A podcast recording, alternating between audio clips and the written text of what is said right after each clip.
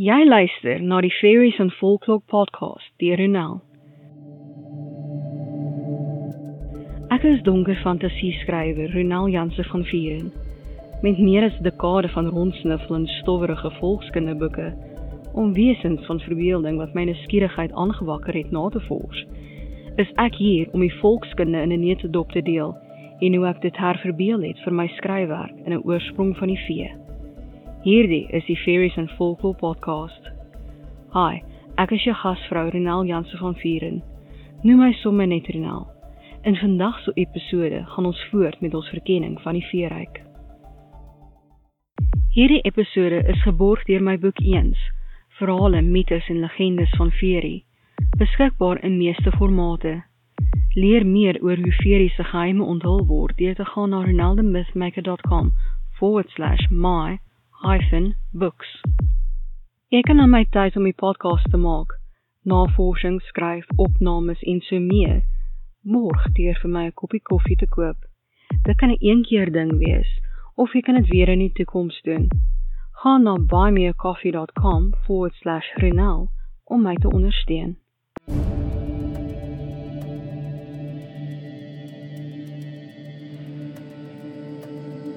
Ons gaan voort met ons verkenning van klein alledaagse vee. Vandag se vee, tandevee. Volkskunde in 'n neutedop deur Ronel. Die Vikings se kinders vol melktande betaal en geglo dat dit geluk en beskerming tydens gevegte sou bring. Hierdie tradisie van 'n tandfooi is in die Eddas opgeteken en het deur die geskiedenis voortgeduur. In sommige lande, soos Suid-Afrika, is daar 'n tandmeis wat die melktande wat uitgeval het bymekaar maak en 'n beloning agterlaat. In ander lande kom al die tande vir die tande. Kinders weet om die gevalle tand onder hul kussing of in hul pantoffel te los en die vee sal dit kom haal en 'n beloning los.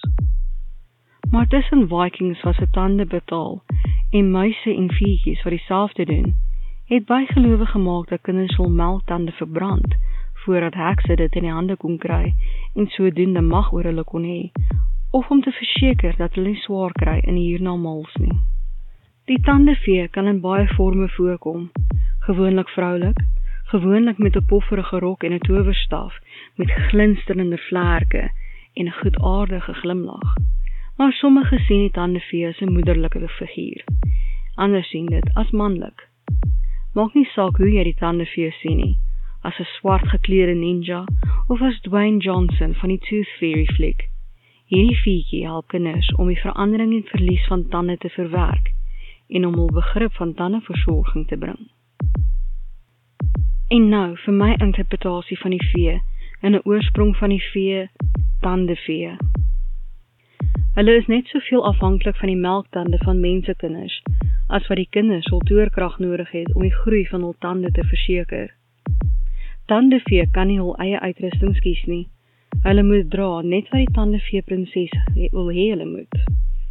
Hulle kan tussen dimensies beweeg en verkies om dit te doen wanneer die mure tussen ryke dun is. Hulle is veral sensitief vir yster. Hulle werk met tandmuise wat immuun is teen yster, alhoewel daar nie soveel muise soos vee is nie. As 'n klein bonusie, kom ons kyk na die vertaling van tandevee na Engels. Tooth Fairies. Ek hoop dat jy hierdie episode van die Fairies and Folklore podcast geniet het en dat jy iets nuuts oor die vee geleer het.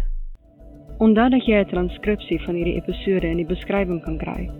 As jy nuut is by die podcast, hoekom nie na my webtuiste roneldomythmaker.com gaan en 'n gratis kopie van Ongesiens, die tweede boek in die veeverhaalreeks kry nie. Donne volkskinde, toorkrag en gevaar wag. Pas op.